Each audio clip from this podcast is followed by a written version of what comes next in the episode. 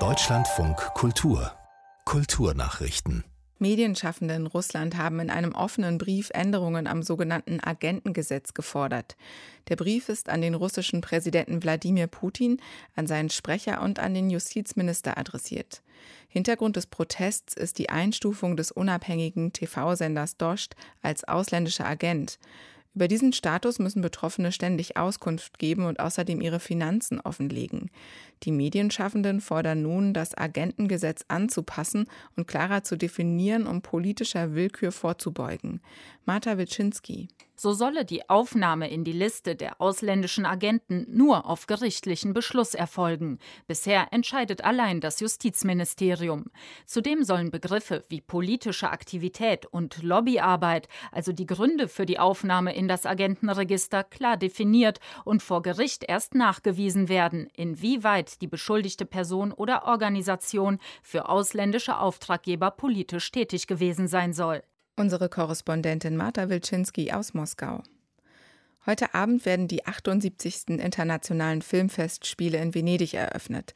Der Eröffnungsfilm und erste Wettbewerbsbeitrag heißt Madres Paralelas und stammt vom spanischen Regisseur Pedro Almodovar. Darin erzählt er die Geschichte von zwei Frauen, die ungeplant schwanger sind. In den kommenden Tagen werden 20 weitere Werke ins Rennen um den Goldenen Löwen für den besten Film gehen. Das Filmfestival wurde in diesem Jahr wegen der Corona-Pandemie vom Frühjahr auf September verschoben. Patrick Wilinski. Alle Filmteams werden auch wirklich vor Ort sein. Regisseure wie Jane Campion, Denis Villeneuve oder Paul Schrader kommen, genauso wie die beiden Ehrenpreisträger Roberto Benini und Jamie Lee Curtis, die den Ehrenlöwen für ihr Lebenswerk bekommen. Aber diese klassischen Interview-Marathons, wo Hunderte von Berichterstattern irgendwie durchgeschleust werden, die gibt es nicht durch die Hygienebestimmungen. Da merkt man, dass die Branche dann doch noch im Pandemiemodus steckt. Patrick Wilinski aus Venedig. Die Frankfurter Buchmesse darf nach gegenwärtigem Stand im Oktober täglich 25.000 Teilnehmer empfangen. Dafür läge eine Sondergenehmigung vor, teilten die Veranstalter mit.